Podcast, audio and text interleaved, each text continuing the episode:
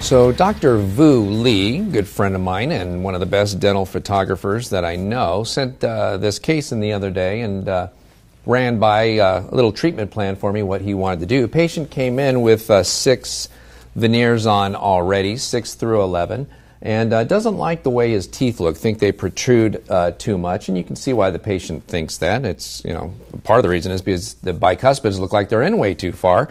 And um, so what they're talking about doing is for, for budgetary reasons and some other concerns. He, uh, Dr. Lee wants to try to do this in phases, and what he is suggesting is, uh, first of all, develop the buccal corridor uh, with some no prep veneers, which certainly makes a lot of sense. No reason to prep these teeth if we're going to try to develop this corridor here.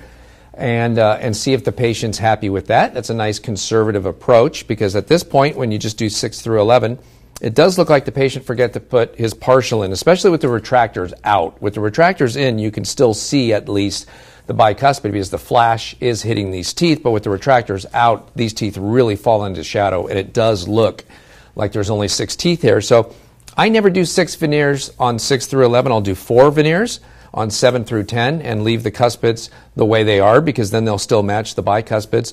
Or we'll go from second bi to second bi and go all the way across and do 10 veneers like that because then we'll keep the entire smile intact. But six like this is where we really uh, see that all of a sudden we lose that buccal corridor. So Dr. Lee wants to do develop the buccal corridor, and if the patient's not happy with that, then go ahead and replace 6 through 11 to match the buccal corridor. And I think that's a great idea. Nice conservative approach, um, nice way to do it. And he asked what material should he consider using. These look to be pressed ceramic, he said, so maybe they're Empress or another pressed ceramic. Well, my veneer material of choice now is pretty simple. I'm always going to start with Emax and then have to be talked out of it if I'm going to go to something else. And if we look at the next picture that he sent, we can see um, why Emax would be a good idea here. We can look at all the wear that we've got on these teeth. And so, if this is in fact a pressed ceramic, we probably, eh, which it probably is, and I think I can see a little fracture line right here, eh, maybe another one here, a little hard to tell, but that one definitely looks like it might be there.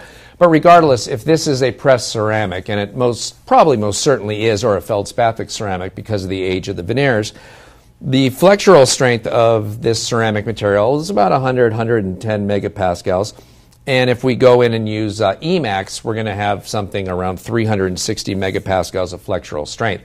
I haven't seen Emax veneers uh, fracture like this if these are in fact fractures since I started doing Emax veneers. And when I see this kind of wear and this kind of function on these anterior teeth, it just reminds me why I'm going to place Emax veneers. Um, even Empress, which some doctors might argue is still more uh, aesthetic than Emax, which might be true if you're just doing one single veneer next to a natural tooth.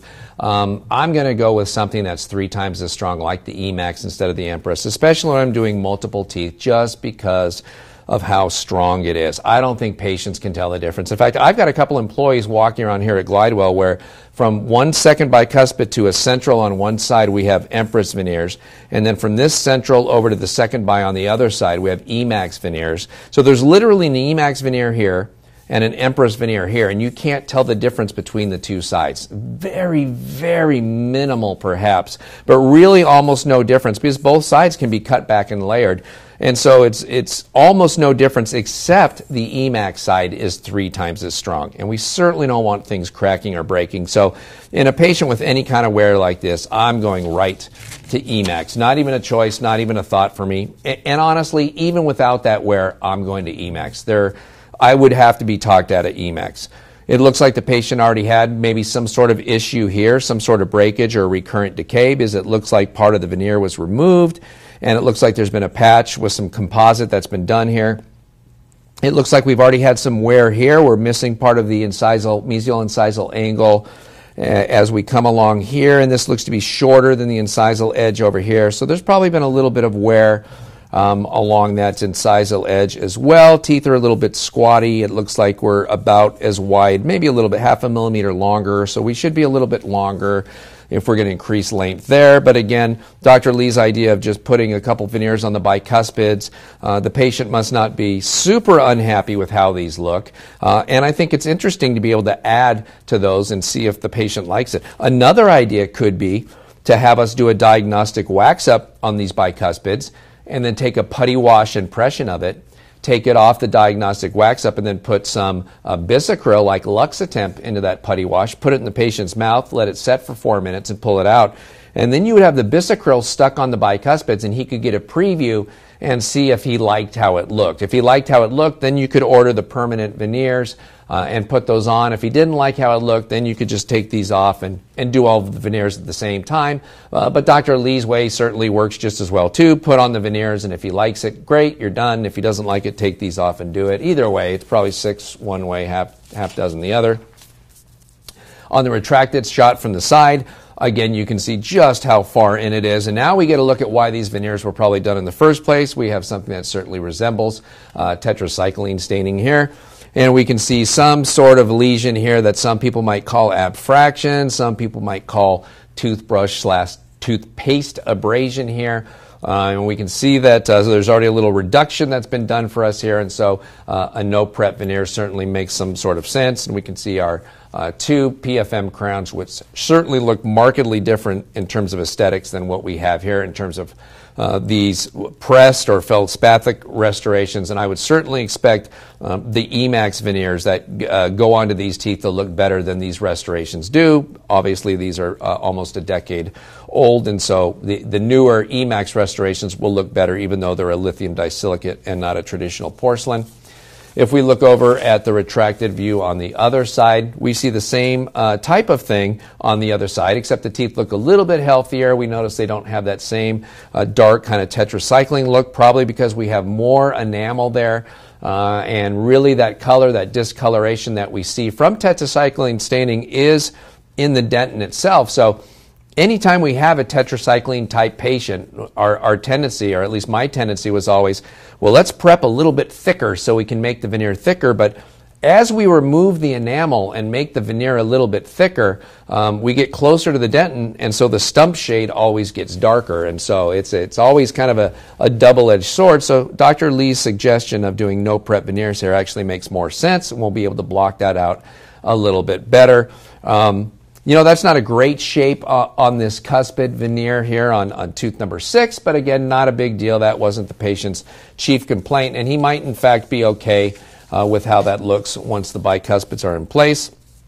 As we look here at the um, uh, occlusal maxillary shot, uh, we can look and see that uh, it does appear that there was certainly some preparation done on these veneers. They don't necessarily have the look of no prep veneers, and uh, I would doubt that uh, 10 years ago that there would have been uh, a material where you could have done a, a no prep veneer in a, a pressed ceramic back then. Um, there was maybe one system where you could have done it, but it wouldn't have been a pressed uh, ceramic veneer. And if you look at the arch form here, it does appear that there was probably some amount of preparation done. You can see on the lingual that we definitely have a darker tooth structure than we have on the facial. And so it's not readily apparent as you look at it here. If you just looked at this one shot, and looked at the, um, uh, the arch form here, it doesn't appear that these buccal surfaces on the bicuspids are that far to the lingual uh, of where 6 through 11 are. I mean, if, it looks pretty innocuous from this angle if I look at it. I would not guess that the buccal corridor was as much of an issue as it is looking from this angle. So that's a little tricky.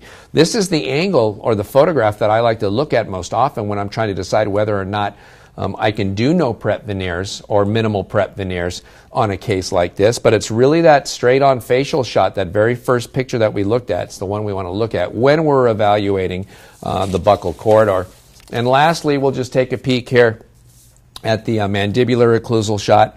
And you can see again that we've got some wear on these lower anteriors. We've got all that wear on tooth number 22. And uh, we can tell this is a patient who uh, I'm, I don't know. I would guess he's got a relative who's a dentist. Look at that, an occlusal gold foil. Uh, on that lower second bite. That's pretty impressive. This is somebody who has made some investments in his mouth, and when a dentist made a suggestion uh, to him, he said yes and had that little gold foil done. Maybe he's got an uncle who's a dentist or, or something like that, but uh, it's pretty cool to see that in there. This is a patient who obviously has taken the suggestion of a dentist uh, from time to time or at some point uh, in his past. So um, we know he knows how to say yes uh, to good dentistry. So uh, I like uh, Dr. Lee's plan here. Let's, we're going to start off and put um, he's going to start off and put a couple uh, no prep veneers on these bicuspids and see if the patient is happy or not, and if the patient likes it.